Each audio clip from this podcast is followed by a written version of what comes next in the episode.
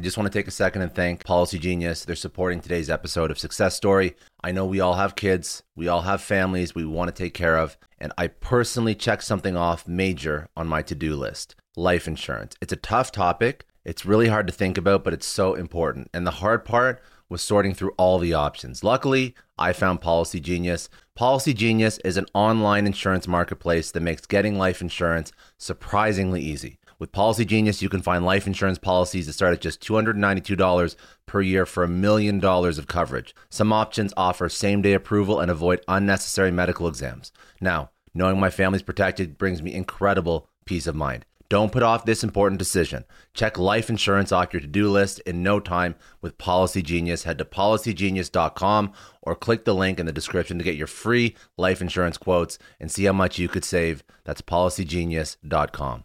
Welcome to Success Story, the most useful podcast in the world. I'm your host, Scott D. Clary.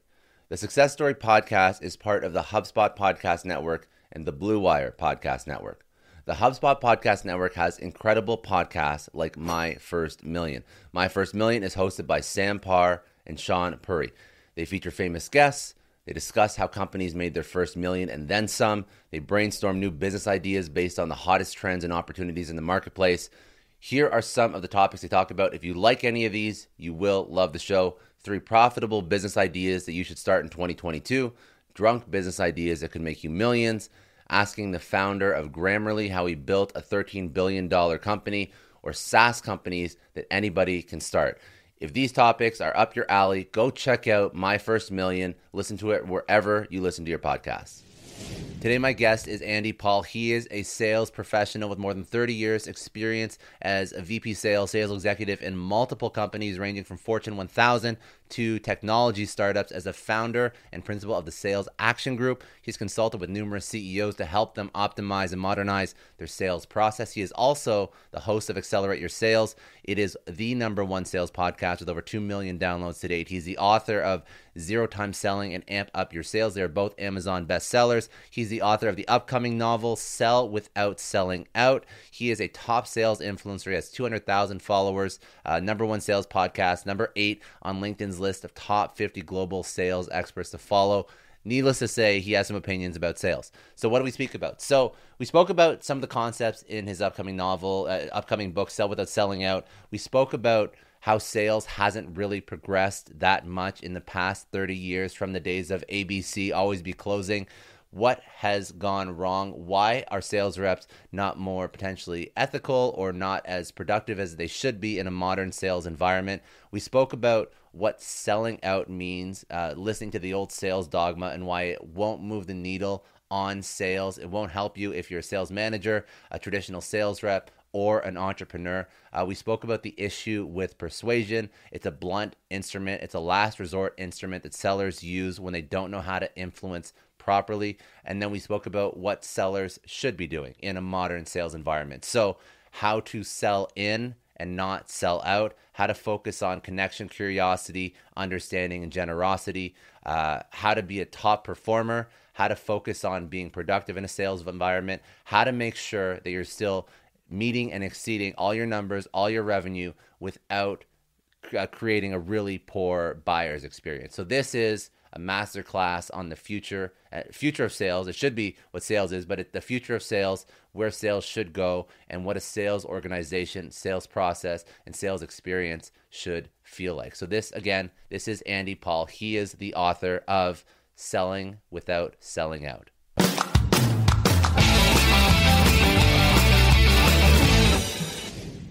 yeah, my first sales job was selling women's shoes at J.C. Penney's as a high schooler. So that was that was a stark introduction to sales, and I mean, it's in Madison, Wisconsin, and I was a, a holiday fill-in, and so my first day on the job uh, in late November is the first major snowstorm of the season moved in moved in. And and this was the sign for every woman within 30 miles to come to JC Penney and buy their winter boots. So literally the first day I was I forget how many people, dozens and dozens of customers I was serving.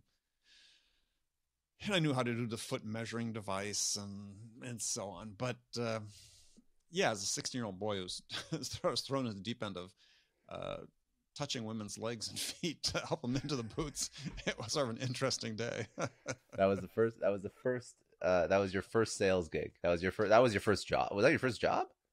Uh, first sales gig. No, I, first I was gig, okay. uh, lifeguard and swimming coach and so on during the summer. Um, All right. So, what what made you uh, eventually go down this career path of sales?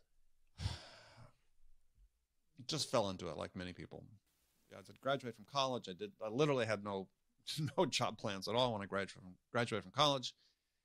I spent the summer working at the university. I went to school and sort of got to the point where they offered me a full time job. I thought, nah, I don't want to work here. So I went over to the Career Placement Center, and there were jobs from all these big, at the time, big tech companies IBM, Xerox, Burroughs, which is the second largest computer company, HP, and so on. And said, so what the heck? You know, I'll, of course, they didn't call them sales jobs. That was the thing that was interesting. They were all marketing management training programs. So they very, very carefully didn't mention anything about sales. And it wasn't until I really sort of got into the interview process that I thought, oh, yeah, this is really a sales job. Oh, well, let's try it. I had nothing else going on at the time. Um, what was when you walked into these marketing management training programs? What was sales? What was sales then? Because I'm going to showcase that sure. dichotomy and the absolute difference in, in what sales is now. Well, so for us in the company I worked for at the beginning, it was about cold calling. And so we had to sort of serve an apprenticeship where we sold uh, at the time the company I was with Burroughs. There was a big mainframe computer manufacturer and and so on. Is everybody had to start off by selling? They had these legacy products. There were these desktop adding machines about the size of small microwave ovens, and they were hugely overpriced for the time because they were selling for let's say roughly 300 dollars a, a unit and you could go to your local office supply store and buy a handheld calculator for you know 50 bucks or 60 bucks at the time so we had to go out and sell a certain amount of that product like $5000 worth uh, before we could get approved to go get trained to sell computer systems so we got a little bit of sales, two weeks of sales training and then thrown on the streets and just prospected. So I, I was in the Bay Area. I was based in Oakland. I'd drive to the East Bay Area. I'd drive to uh, Fremont, Union City, Hayward, somewhere. I'd park in a business park. I'd get out, lock the car, and with the desktop adding machine under one arm and my flip chart portfolio under the other, I'd go cold call 20, 30, 40, 50 cold calls a day. And how were you trained originally on how to close a deal when you did this cold calling? Well, yeah, it's, it's something I deal with in my new book. Is I know so I've been on the job about about uh, a week or two. We got sent to the one of our national training centers. In this case, it's in Pasadena, California, and two weeks of sales training, and uh, a lot of it consisted of watching a series of, of videos uh, put on by this Him a slick haired con man sales trainer. Um, guy named Lee DuBois that maybe some people still hear of. Um, it just sort of made my skin, skin crawl watching him. And then, yeah, endless sort of role plays and some product product knowledge training, but a lot of role playing, a lot of watching Lee DuBois uh, sort of bluster his way through objections and and so on. And it, yeah, I, I did not identify with that at all. and it, it made me think, huh, not sure this is for me because you know everybody's trying so hard to be salesy, right? I mean, this is everybody in the was like you know had to put on a, a hat and a costume and be like a used car salesperson, and uh, that just wasn't me. Uh, and apparently, the instructors of the class thought so as well because they told my manager after the fact that they thought I should be fired because I wasn't salesy enough. I was too analytical. But it just sort of gave me the determination to say, well, there's got to be a way to do this, you know, to make sales work for me. And it was really almost from the beginning that I sort of determined that, yeah, I'd find a path that that worked for me, that would enable me to succeed in this profession, even if it was just something I alone did. Why would you want to? Because I feel like your current uh, version of sales and what you do speak about in your book, and we'll get into that later. Mhm. But that version of sales is more a modern way of looking at sales. It's a much more modern lens of what sales is. What What's curious to me is why you went against the grain when sales. Uh, I, I don't want to put a timestamp on it, and God forbid, I don't want to date you at all. But like X years ago was Right. a very much of a cold calling, ABC, um, used car salesman, all the negative stereotypes that you uh, associate with sales. A lot of that came from a certain culture that's evolved and progressed and become a lot better. Um, Well, but how did you? question is, is Has it has it become has it become? That's another question. Yeah, I, I would But- argue it hasn't. And so I would make the case. I Really? do make the case in my book is that that yeah, I think that that actually it's become worse. I think we went. I think that that you know the sort of over reliance on on process and technology in an effort by many in sales to want to sort of take the human out of the equation has has sort of amplified these bad behaviors. You know the the pitch first to listen to to respond rather than listen to understand you know just the lack of, of any sort of making connection with another human being understanding that your job is to be there to help under, make the buyer under, help the buyer understand what's most important to them as opposed to just pitching and flogging your product. To me the, the underlying behaviors are the same and in fact i think we've amplified the impact of it with technology. And I, and I think that that on top of that is you know we look at what's considered sort of modern sales processes is it's we as long as we still have these these linear stage based processes that we have and that are embedded in CRM systems and you know people's processes they haven't changed for decades. They're the same fundamental sales process. Initial initial call initial qualification demo presentation proposal whatever the order is. If you google it know the modern sales process same one i was taught decades ago. Now we've got ways to facilitate it. Excuse me that that didn't exist before but you know, one of the things i find fascinating that and this is not something that a lot of research has been done in but i think needs to be looked at is, is i firmly believe that the sort of base unit base level productivity of an individual seller today despite the technology is no greater than it was you know 20 30 40 years ago. And by productivity what i mean is i define it a specific way which is the, the, the amount of revenue generated per hour of actual sales time Mhm. Mhm. and there's no data that exists to tell us that it's gotten better and so So if we look No, at the was just- go ahead. proxies, if we look at the Yeah. proxies like you know knowledge worker productivity increases and so on, is what we see. And Paul Krugman has written about this several times in the New York Times. This is, uh, yeah, we saw improvements sort of through the advent of email and high speed internet, but in the last twenty years, the level of productivity increase among knowledge workers has basically been kind of flat. So we have to assume the same is true with sales.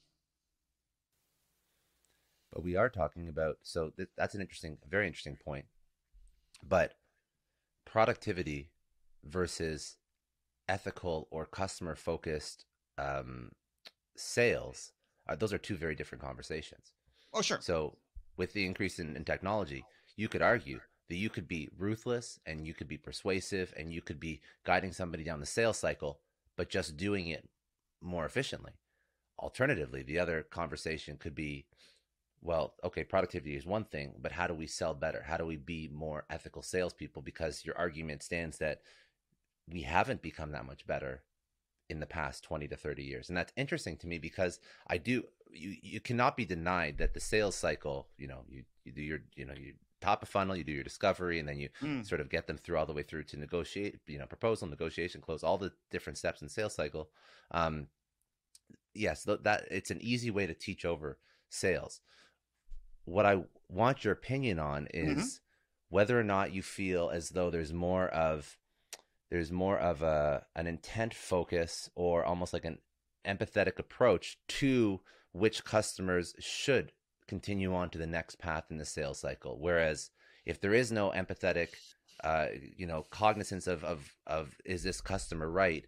Then it's just ruthless. Move you on to the next sales, you know, next next step in the sales cycle, then close you.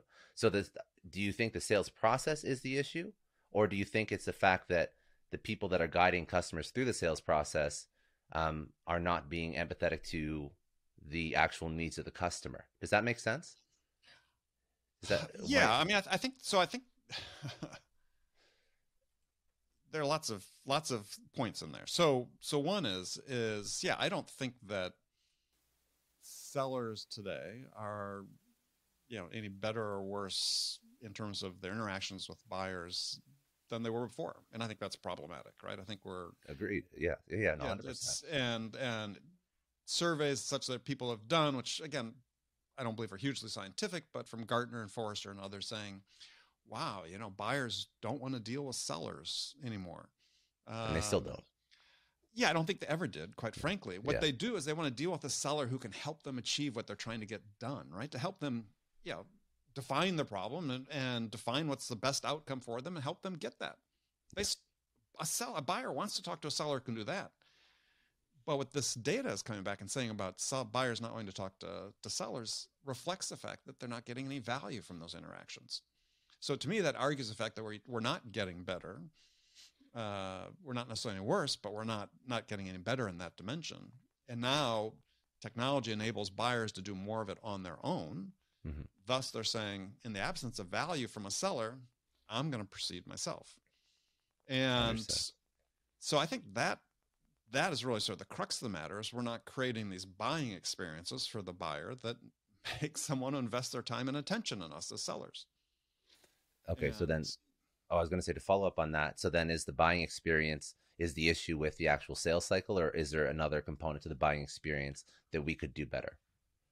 Yeah, I, I think it's it's to your point about you know we don't focus on making the connection at the human level that we need to do. We don't focus on being intentional about how we build trust because we're so uh, animated and driven by our process, right? And meeting our, our metrics, our activity metrics, and so on, that we put sellers in a nearly impossible position. I mean, think about it. It's, it's not uncommon to say in the SaaS world for uh, an AE to have a requirement to have a what 5x pipeline coverage in, in their pipeline for their number. Well, what most sellers and sales leaders don't understand is if that's the case, then your win rate, meaning the percentage of the opportunities you close out of your most qualified opportunities, is going to be the reciprocal of your pipeline coverage ratio. So if you say we need 5x coverage, you're dooming sellers to just superficially deal with all their customers, right? And as a result, what we see is they close 20%. Their win rate's 20% or, you know, 20 to 25%. It's very, very, very typical in the SaaS world. And it's like, well, that's a problem. I mean, if you're in sales, which is a performance based profession, and if we sort of accept the adage that practice makes perfect, if you're only winning one of every five of your opportunities, what are you practicing the most? Practicing, losing. I guess. You're practicing losing. You're practicing building a pipeline just so that so that you can close that 20%. Yeah, to lose, basically. Right. You're okay with so that. Why do but everybody seems to be okay with that. It's like why? And I'm not saying you should that? be okay with that, but yeah, that's what people are but okay with. I have conversations with CROs where I'm, I'm like, well, what are you what are you going to do to you know? Here's your win rate. What are you going to do to grow sales this year? We're going to put more stuff in the top of the pipeline because our process we know it works and it's going to produce a 20% win rate. So, well, hmm, what's the value to you of increasing your win rate one percent, two percent? What's it mean to you? They never think about it.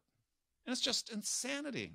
so we want to give people the ability to feel confident about what they're doing. You, confidence comes from success. Give people the ability to succeed. Let them succeed some more. So instead of engineering our processes to generate 20% win rates, engineer your process to generate a 50% win rate. What will that look like? And I can tell you, your sellers will be more, more motivated. They're not going to be experiencing as much burnout. I mean, it's we have the ability to do this. This is of what I'm talking about this in my new book. Is like we need to rethink because we're fundamentally doing things the same way we were doing them for decades. and they're not working in better.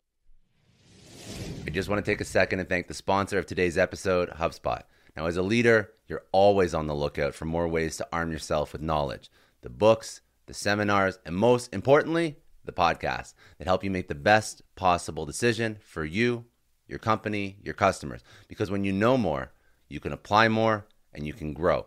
With HubSpot CRM platform, you can store, track, manage, and report on all the tasks and activities that make up your relationships with customers.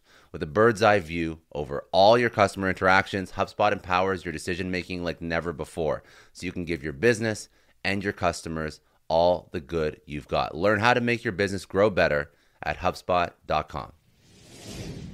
Okay, so that's a great point. So you, are speaking to a CRO. A CRO understands the value of increasing that 20% close rate to 50%. Like you have that conversation, it, the numbers make sense. So how do you actually accomplish that? What's what's the actual strategy? Well, we have to start with sort of rethinking how we enable sellers. Okay. So, you know, sort of the common way to that let's say a enablement person or a you know sales leader say, look, we've got some shortfalls in, in our performance and our execution. How are we gonna make decisions about what we train people and how we upskill our people, how we educate our people? Excuse me. And generally, what do they do? Well, they'll look at the numbers, you know, they'll see what we're doing. You know, could be win rates, could be, you know, no decision rates, it could be whatever. Yeah, we could analyze some lost deals. But the thing that doesn't ever happen is is no one ever goes back and talks to the customer and said, what's been the experience, your experience with our sellers? Where did we help or where did we hurt in terms of helping you understand what your problem is and helping you define a path forward to achieve your most important outcome, desired outcome? No one sort of starts, let's start with that perspective, what the buyers need from us and for, for us to help them better. This is all about listening to your, this is all, it seems like, it seems like such common sense, right? It's all about just listening to the people that you're selling to. Yeah. At the end of the day, I mean, that's like, that's the core of it though. Sure. But take it to an, a, a further degree is, is, I was having a conversation a couple weeks ago with a senior sales leader that was putting together a job description for a position they were trying to hire for. And as sort of the usual laundry list of things, you know, we're looking for a hunter, we're looking for, you know, aggressive, uh, and then sort of the general sales description. But I said, okay, well, these things that you're saying are a requirement. Have you asked one of your customers what they need your salespeople to be? How, what do they need from your sellers in order to help them move through their process and make their decision to buy from you? What do they need? Never yet talked to a sales leader said, yeah, we've consulted with our, our buyers about that. And they want an aggressive hunter style sales oh, yeah. role that's going to hunt white ask space. A, ask a buyer, you want our guys to yeah. be hunter, right? Oh yeah, yeah. Yeah. yeah, we want your guys to be, you know, that extrovert that's really push, push, push, push, push us. No. Comfortable with rejection, you know, 40 50 cold calls a day. what they want is, yeah, I summarize it. Yeah, your buyers want curious, open-minded problem solvers. Mm-hmm. Well, um, what is it? So the the actual title of the book, um, we can definitely well, plug it. Is, yeah, yeah, sell without selling out, sell right? And I want to know what that means. Surprisingly, I have one here. um, well, to sell without selling out is to me is we ha- we all recognize sort of these conventional say what I call salesy behaviors that, that make buyers cringe. Mm-hmm. And uh, you know, we're starting to sort of catalog some of them, and I talk about it in the book. I have a little chart that compares salesy versus non-salesy. Salesy, what I call it is selling out is is the salesy, right? Okay. It's the, it's the behaviors that sort of the persuasion-driven behaviors that make buyers resist and cringe. And we know there are are we know they do this, yet we continue to persist. Let me give an example. One example is is we talk about persuasion all the time. You know, we get people to be better at persuasion, and this is somehow a critical sales skill. There was a book published in 2020 by Jonah Berger, a professor at Wharton School, called "The Catalyst," is about persuasion.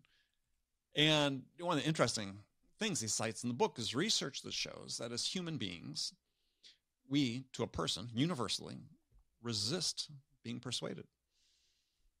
It's innate behavior. We resist persuasion. So it stands the reason that, of course, that we would say, well, let's make persuasion sort of this hallmark of sales skills we want to train people in. You know, let's put them out in front of buyers, exercising some uh, behavior that buyers universally resist. So, what I argue in the book is that there's you know the opposite of these salesy behaviors, what I call the selling out behaviors, with what I call selling in, which when you think about it is is all these behaviors that buyers resist that we we know sort of the stereotypical bad sales behaviors those are all learned behaviors mm-hmm. and the argument that i make in the book is that if you lean into innate human behaviors connecting with a human being being curious being empathetic and understanding uh, being generous, giving of value, that these are innate human behaviors that we're all wired to do. And if we lean into these and lead with these with our buyers, then we stand a better chance of establishing a trust based relationship that enables us to influence the choices, trade offs, and decisions they make. And they're open to that influence. I mean, that's one of the key points is, is that there's a decision a buyer makes when you start dealing with them, where they make the decision, I call it the why you question. Why should I invest my time in you? Why should I trust you? Why should I give you my confidence? Why should I listen to you? Is it happens in every every interaction, every situation you're in with the buyer. And when they answer that question, what they're answering is, am I going to basically give Scott the ability to influence me? That's what they're doing. They're opening the door to your influence. So, in order to do that, you have to make that connection. You got to be interested in the other person. It can't just be about pitching your product. It's about, I want to understand what really is most important to you. I'm driven by that. And so I sort of frame the, the the contrast on stark terms in the book, and I, you know, this I think is a disservice we do to sellers is is they're basically trained to think sellers that their job is to go out and persuade somebody to buy their product. Whereas I believe a seller's job is to listen to understand what's the most important thing to the buyer and then help them get that. And so if you think your job is to go out and persuade somebody, well, it sort of stands to reason that you're going to you're going to be you're going to be pitch oriented, right? I got to get my product out there. I got to persuade you that regardless of what your product your problem is, this is the answer.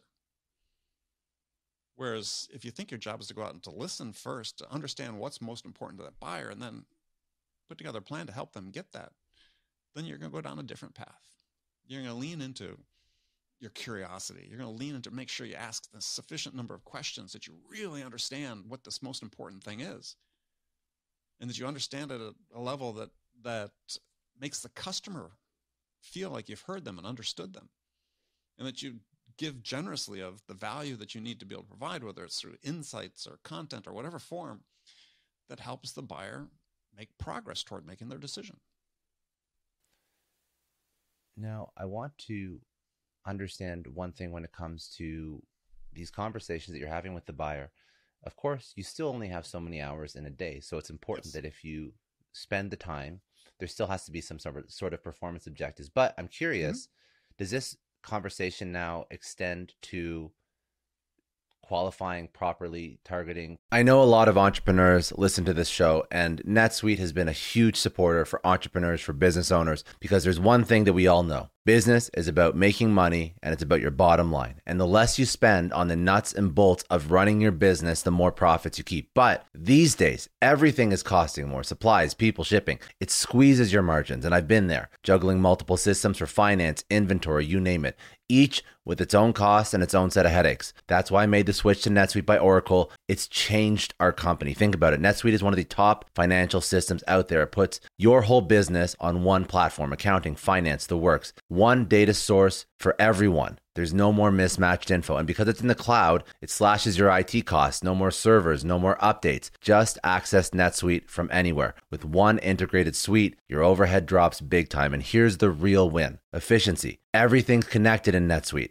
costs are ridiculous lately. Find a proven way to reduce your expenses and get better performance out of your team. It's a no brainer, and that's what NetSuite offers. Over 37,000 companies have figured this out already. You have to join them. Right now, through to April 15th, NetSuite's got an incredible, flexible financing plan. Check it out and see the savings yourself at netsuite.com slash Scott Clary. That's netsuite.com slash Scott Clary. I don't know about you, but the idea of being harassed, scammed, or even worse, all because somebody found my personal information online, that's terrifying. Our political opinions, our addresses, even stuff about our families, it's out there for anyone to grab. And did you know that data brokers are allowed to sell information on over 98% of Americans? It's scary stuff. That's why I've partnered with Delete Me. I personally use Delete Me. They're a big friend of the podcast because I put myself out there online. So safety is a huge concern. It's really scary how easy it is to find someone's details and information, but Delete Me creates a layer of protection that we all need. You tell Delete Me what you want gone, and they make it disappear from those sketchy data broker sites. And Delete Me doesn't stop. They constantly monitor the web to keep your information off those lists. It's like having a privacy watchdog that never sleeps. You need to take control of your data and keep your private life private by signing up for Delete Me. They're giving a special discount for all Success Story podcast listeners. Get 20% off your Delete Me plan when you go to joindeleteme.com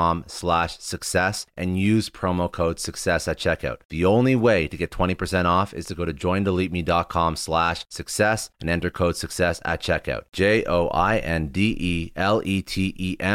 dot com slash success. Hey everyone, I just want to take a second and thank the sponsor of today's episode, Heaven Hill Bottled and Bond Bourbon. Now, I don't have a lot of liquor sponsors on this show. Heaven Hill Bottled and Bond is actually one of my favorites. I've drank it for a few years now, and this is why we actually decided to work together. Heaven Hill Distillery, family owned since 1935, is a great entrepreneur story too. So there's five brothers. They filled their first whiskey barrels back in 1935, and their legacy still lives on today. Heaven Hill Bottled and Bond is aged over seven years. That's three more than required by the Bottled and Bond Act of 1897. This means the best quality, the best purity, and the best consistency. This is not just average bourbon. It's the winner of the double gold medals at multiple 2023 World Spirits competitions, and they've won the very prestigious Triple Still Award. It's a very big deal in the liquor and bourbon world. Heaven Hill Bottled and Bond boasts an exceptionally smooth oak flavor, while its aroma offers a sweet blend of caramel and smooth vanilla. If you love bourbon, you need to try Heaven Hill Bottled and Bond. Available nationally, look for a bottle at your local store. Heaven Hill reminds you to think wisely, drink wisely. Think back to your last few days in the office. Did any of them leave you feeling really accomplished? Not the kind of day where you're running around like crazy, but where you've made real progress on something that matters. Because being busy doesn't always mean being productive, and I bet you we've all been there.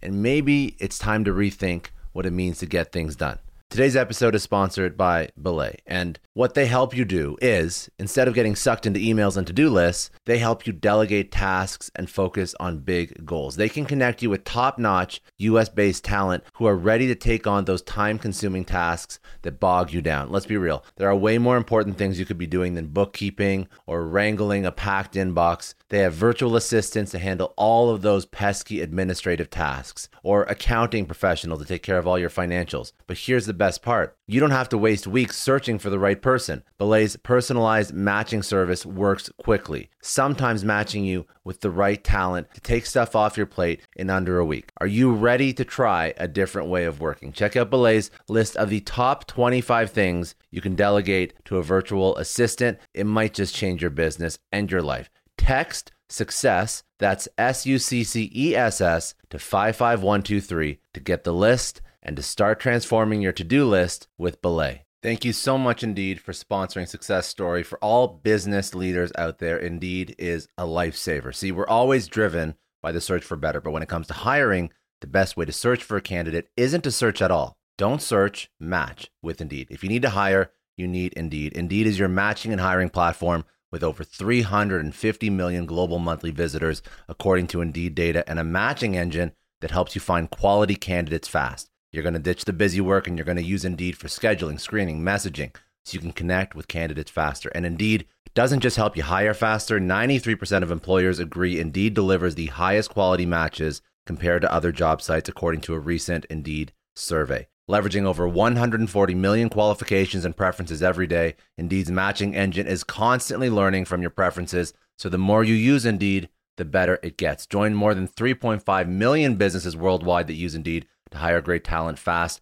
And listeners of this show will get a $75 sponsored job credit to get your jobs more visibility at Indeed.com slash Clary. Just go to Indeed.com slash Clary right now and support our show by saying you heard about Indeed on this podcast. Indeed.com slash Clary. Terms and conditions apply. If you need to hire, you need Indeed properly and the importance of measuring intent that a buyer could have so that the conversations are a little bit warmer when you get into them when i'm getting Sure. on the phone for the first time or the zoom call or whatever Sure. how important You is want- that You want to take advantage of every bit of intelligence you can have about the buyer before you have these conversations.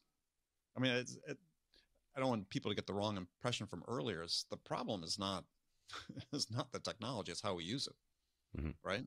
And so, yeah, you want to take advantage of if you have intent data, you want to factor that in. You want to make sure you've done your homework sufficiently before you have those those first calls, um, because I believe that you can't predict in advance which of the interactions you have with the buyer can have the most impact on them. So Daniel Kahneman, Nobel Prize winning economist, psychologist, um, did some research and came up with this this rule he called the peak end rule. And what that said was that based on people go through an experience when they are coming back to make a judgment or a, a decision a decision about that experience is they basically take into account two primary factors. One is the peak experience or peak event during that experience and the last event in that experience. And if think about that from the perspective of sales and go through the think about the buying experience is you can't predict in advance which interaction you have with a buyer is one that they'll consider the peak event. It could be. I had one client that years ago where he, he sort of really transformed how they responded to their inbound leads and really beefed up their inside team, brought some real product experts to help with it. Where just by getting back to their prospects more quickly with people who really understood the buyer and their needs and could really help them move through their process more quickly, yeah, they doubled the revenue in almost no time.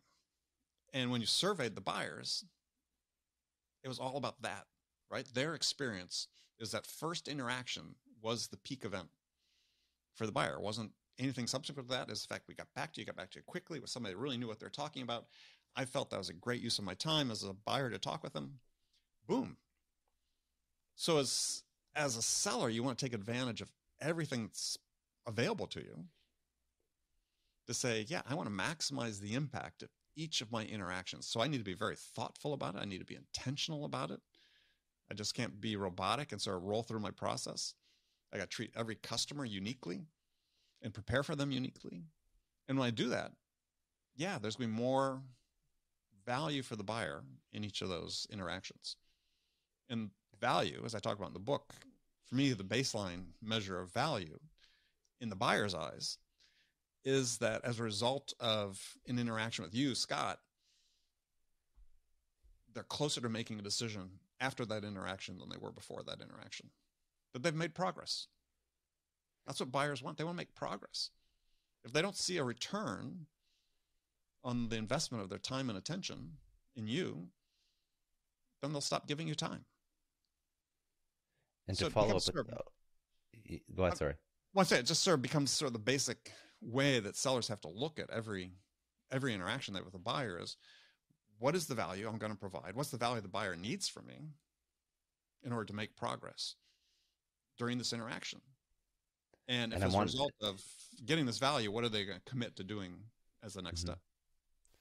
the reason I, I wanted to go into this is because I think it's interesting because we spoke, we touched on productivity before. Mm. And when you look at the concepts of productivity and efficiency, and then you contrast that with uniqueness and individualness, usually those run contrary.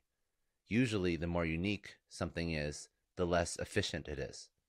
And Hmm. that's that's what I that's what I was curious about because if you want to be a top performer, there has to be some velocity to what you're doing. You have to be closing bigger deals or larger deals or more deals than the next person. So mm-hmm. how do you how do you make sure that you maintain velocity, you maintain productivity, but you still maintain uniqueness? And you kind of mentioned it there.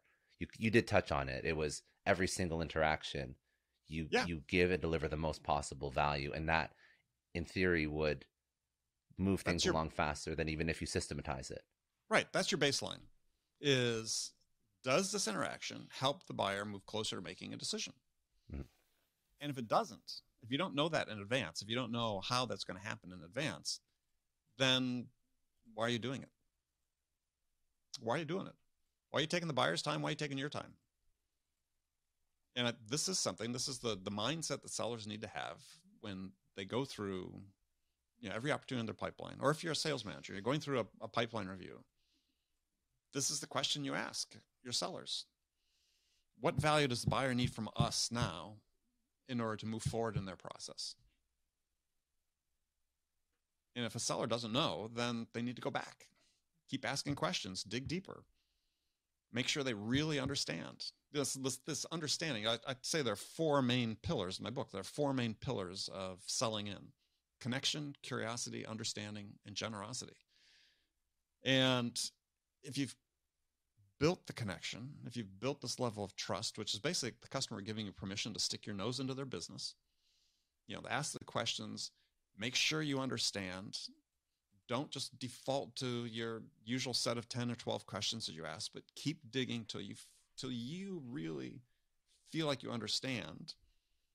Confirm it with the buyer, as people are trained to do, but then you have to go a step further. This is where many sellers just stop. They may say, okay, well, I've asked these 10 questions. I'm going to, you know, reflect those back to the buyer. And,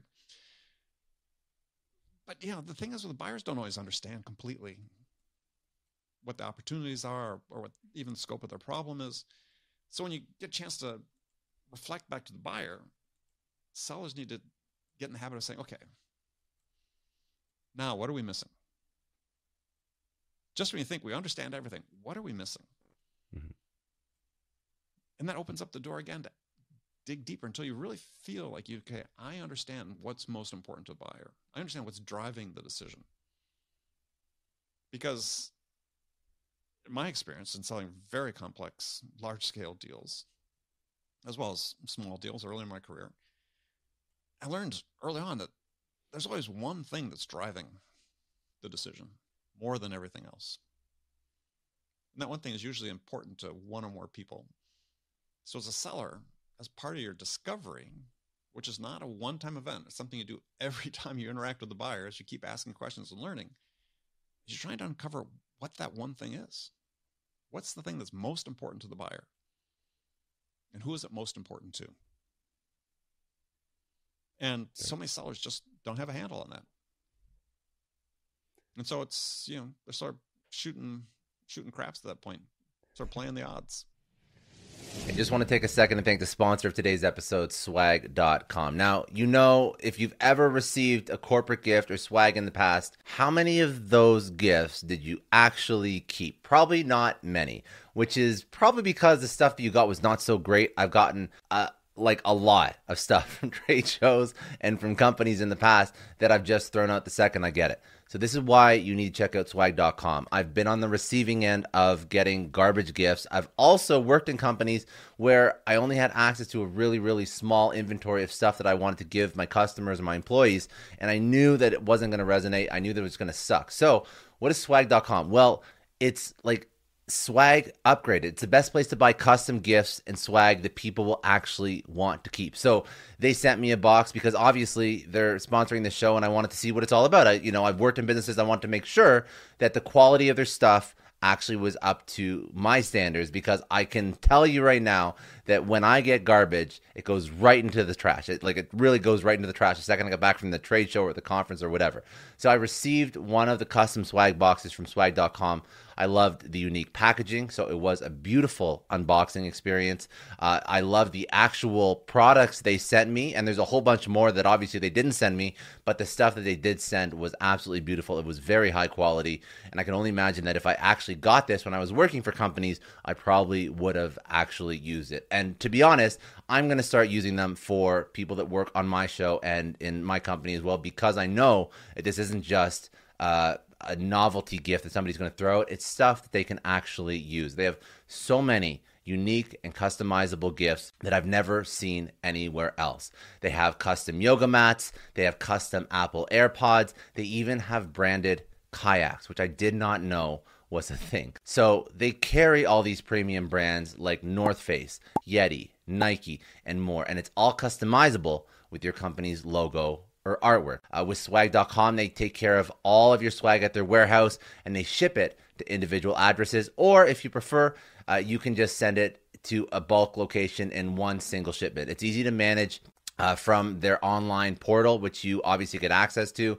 So if this is something that you think would benefit you, if you have clients or customers or a team and you want to go the extra mile and you actually want to give gifts that people appreciate, which is the whole point of giving these gifts in the first place, go to swag.com. Uh, for the perfect swag and custom gifts. Right now, they're giving everybody who's a Success Story podcast listener a special offer. It's 10% off your entire order, but only when you go to swag.com slash success and enter promo code success10. Remember, for 10% off, go to swag.com slash success and use promo code success10. If if you were going to hope that a, seller or a, a, sales manager or an entrepreneur or whoever reads this book mm-hmm. um, takes one thing away from the book, what is what is the main thing that you want that person to take away? Do you want them to, for example, a seller go to a new organization or is it like this is the environment that you should aim to create in your organization in your company? I guess i want to look at it from different perspectives yeah. of somebody reading this book and they already have a job or they already manage a team. Right. Well i think from a from an individual contributor standpoint this could be from an entrepreneur too who's you know, driving sales in their organization um, is to understand what your job is. This is the big takeaway. Your job's not to persuade somebody to buy your product your job is to listen to them, to understand what's the most important thing to them, and then help them get that. That's your job. And the way to do that is not through these overly prescriptive, persuasion based tactics, but through leaning into the your innate human side to connect with someone at the human level, to use your curiosity to to navigate through you know their problem their situation make sure you understand what's most important to them how you can help them get that and then provide them the value they need in order to help them make that decision. And it's it's much more collaborative. You think about selling not as something you do to something to someone but something you do with someone. And so and for I, individual contributors that yeah. mindset to me is is life altering for them because they're going to have a choice. You know, every time they have an opportunity to, to take a specific action to say, yeah, do I want to be salesy? Do I want to sell out? Or do I want to lean into human side and sell in? Yeah, for a manager, it's it's a cultural thing. Is because as more and more sellers embrace this way of selling, you're gonna get a little bit of pushback. They're gonna say, Yeah, you know, this this overly prescriptive robotic process you want me to follow that just doesn't work for me. And I think I can do better if I'm getting the opportunity to experiment and come up with a, a way of selling that's aligned with who I am, my character, my values, my strengths. And as a leader, you should want to encourage that. You should want people not to be cookie cutters, uh, clones of each other, but you want people that are motivated to become the best version of themselves. And to do that, you need to give them some autonomy and and this is this is you know, I cite this research in the book, but uh, professor at Harvard Business School, Francesca Gino, has written about this: is the power of giving people agency over the choices they make about how they sell.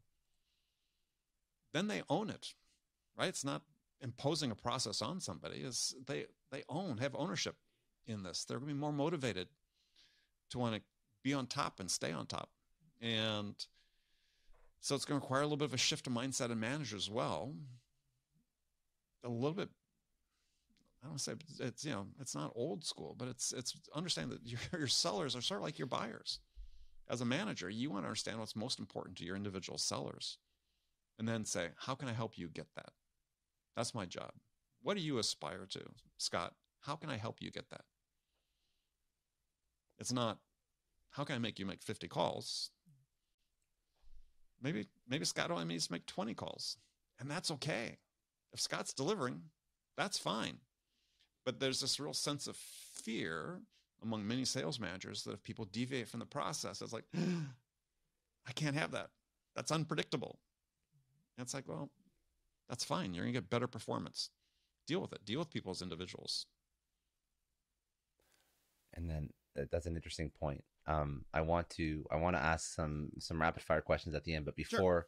before we go into that, there's one point that I thought would be very interesting for somebody who is a sales manager who's listening to that, who said, okay, I'll I'll try and deviate from process that I've done for the past 20 years. But what if somebody isn't performing? What if it's not working? How do I measure what's not working if I don't understand the process anymore? So what are you judging people on? Right? I mean, yeah. is is everybody see everybody has their own number. Yeah. Right? Everybody, everybody has their own set of metrics. It's always been the case yeah, it frustrates me no end to talk to sellers. I'll say, well, what's your win rate? I don't know. What are your conversion rates? It's at your stages. No, no. What's like, you don't have to be driven by the numbers, but we all have numbers. Mm-hmm. So when I talk about experimentation and improving, become the best version of yourself, it's within the scope of what your numbers are. Yeah, I, said I sold by and large really large deals, you know, seven figure, eight figure, even nine figure deals. I knew what my my numbers were. I knew what my win rate was. And and I, I wanted to maintain those. Mine was different than the guy next to me. And he was good too. Mm-hmm. Um, but he was he did it differently. And that's fine. You can accommodate that. This is this I don't understand when managers think that they don't have time to accommodate. You know, it's like you've got nothing but time. If you're a frontline manager, your only job is to help your people succeed and not succeed by doing it necessarily your way, but helping them learn how to become the best version of themselves. And if that's slightly at odds, so what? As long as people are willing to be held accountable for results. And that's a bargain I always made with bosses throughout my career. Is like, yeah, I may do things a little bit differently, but I'm willing to be held accountable for my results. And I delivered because I, I felt I had ownership in how I was selling. Mm-hmm. And I felt like it was, you know, my business, right? When I got started in sales, it's very common you're taught by your manager. You're the CEO of your patch, right? Whether it's geography, or, you don't hear that as much anymore. And we need to enable sellers more and more to think about that as, you know, you are the CEO of that small little business. What are you going to do to make it happen? Because failure is not an option. And the last thing that I noticed, it was very interesting. The four pillars that you mentioned connection, curiosity, understanding, generosity none of those are focused on on business objectives. None of those are focused on internal business metrics that will drive mm-hmm. success. These are all focused on the customer. Yeah. Shocking, huh? no, it's very good. Um, okay. Most importantly, if people yes. want to uh, connect with you, get the book, yes. where should they go? All the socials uh, and the dates and all that. Sure. So uh, you can pre-order the book.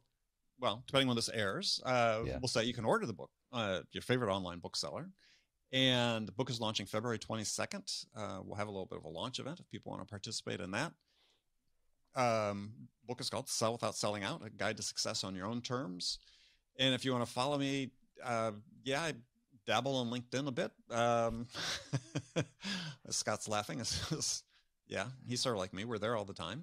Um, got a podcast, Sales Enablement with Andy Paul. Uh, gosh, we're up to thousand plus episodes and encourage people to check that out. Amazing. Okay. And you can visit my website, andypaul.com. That's that's where you get everything else. If you yes. want to if you want to find anything, go there. Okay. Um, let's do a couple rapid fire. Sure. Uh, biggest challenge that you've overcome in your personal or professional life. What was that? How did you overcome it? Hmm. Gosh. Um Which one? pick pick one. Pick one. One that one that comes to. The first one that comes to mind. well, I th- yeah, I mean, I think the hardest thing in you know personal life was just you know a divorce. I mean that that uh, impacts everything. Impacts everything you do, and uh, you know, my first marriage was you know these things don't happen overnight. They evolved, and yeah, I just look back and think, yeah, there was a period of time there where I was, I thought I was operating at peak performance, but I really wasn't in retrospect, mm-hmm. and and also people could see. So, oh, yeah, so resolving all that and um, coming out the other end, divorce, great co-parenting uh, between the two of us, uh, great relationship. Yeah, I think that's that's non-business, but it's it's uh, something I was proud of. Uh, good, good. Um, if you had to choose one person, there's obviously been many people, but one person who has uh, had a huge impact on your life. Who was that, and what did they teach you? Well, I really think it's uh, my wife, uh, second wife. Um, somebody we had known each other forever, reconnected after 30 years. One of those stories. Um, but she's supported me down this journey that I've taken the last eight nine years of yeah exploring writing books and the podcast and and everything else I've done with the business that was just sort of a a right turn and um, yeah would not have been possible without her support um, a book podcast something you'd recommend people go check out uh other than my own other yeah. than your other than your own yes well, you know, I think there's a couple books I'd recommend. One is um, A Moment to Think, I believe it's titled by Juliet Funt.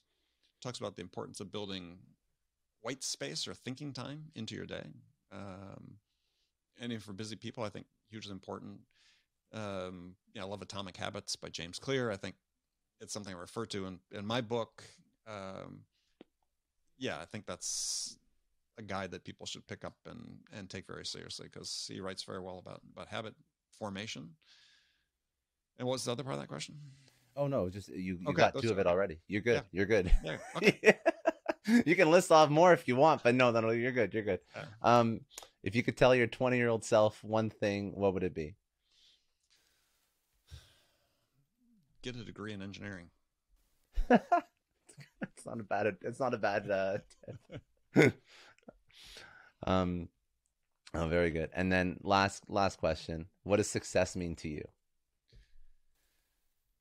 Control over my life, my time.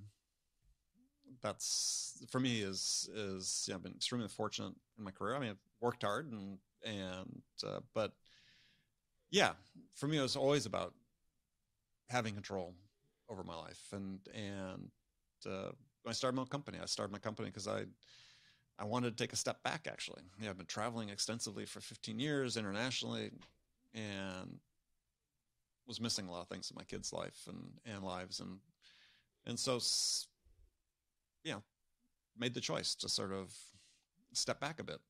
You know, I was fortunate I had the ability to be able to do that. I mean, I still was working and building my business, but at a much different pace. Hmm. Um, so for me, that's yeah, that's what success has been about is is control.